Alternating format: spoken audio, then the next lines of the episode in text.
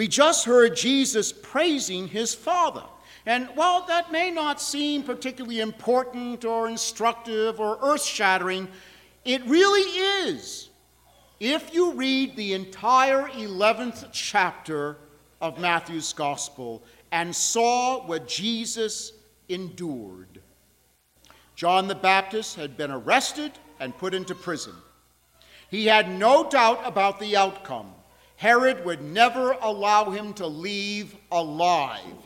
And so John sent his disciples to Jesus with the question Are you he who is to come, or shall we look for another? Now, there are some so called scholars who suggest that John is having doubts about himself. He's having doubts about his ministry. He has doubts about Jesus. Oh, it's enough to make you want to vomit. That view just simply does not fit with either the man or his mission.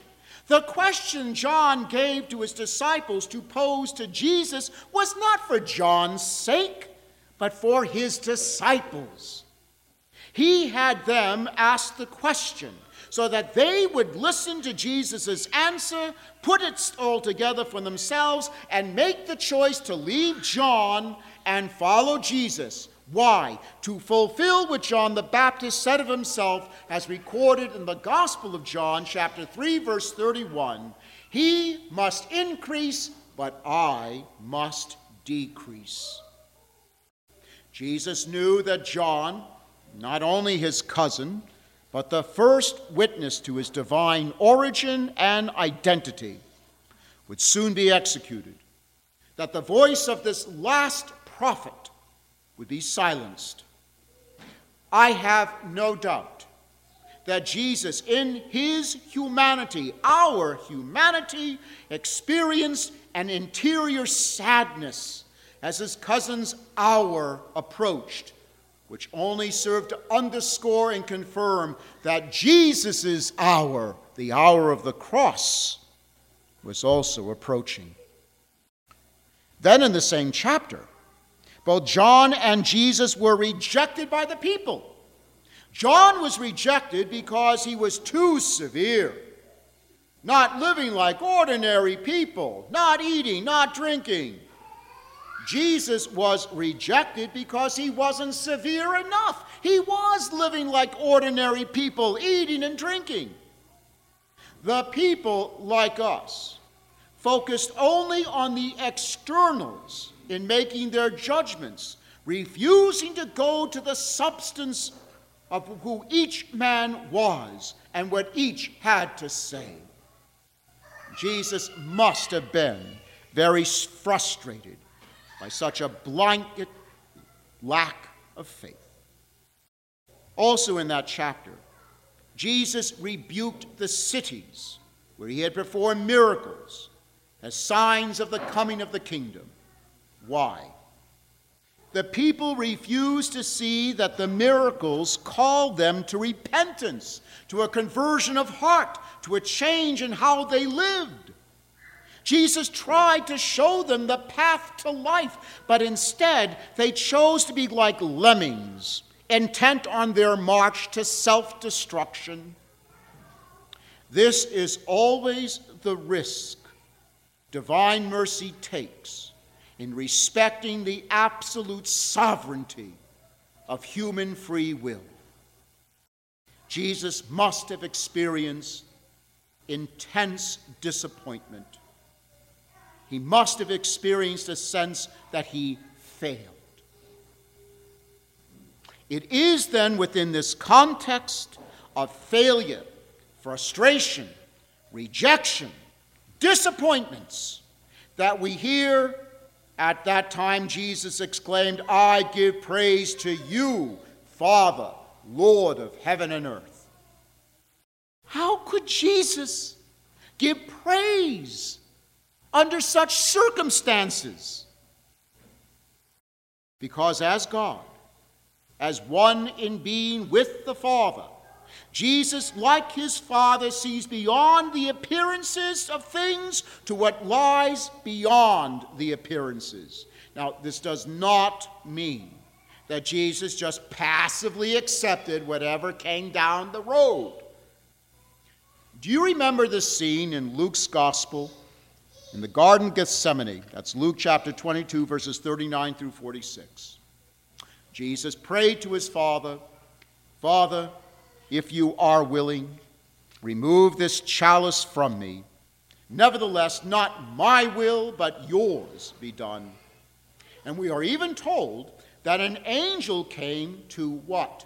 Strengthen him. Fully one with the Father in his divinity, Jesus is also fully one with us in our humanity. He allowed himself to experience in his humanity and our humanity what we all must pain, suffering, the darkness of death, the terror of the soul being wrenched from the body. His agony was so intense that the gospel tells us his sweat became like great drops of blood falling down upon the ground. Jesus experienced fully in his humanity our humanity, the impending loss of his cousin, the forerunner, the rejection of the people, the hardness of their hearts, despite everything he said and did for them. And yet, despite all these setbacks, these failures, these disappointments, he gave praise to his Father. When you and I are experiencing tough times, now, I'm not talking little upsets. I am talking those intensely difficult moments. Whatever the nature, whatever the cause, is praising God the first thing that comes to your mind? It's not the first thing that comes to my mind, but I have to make it so. Being successful is wonderful.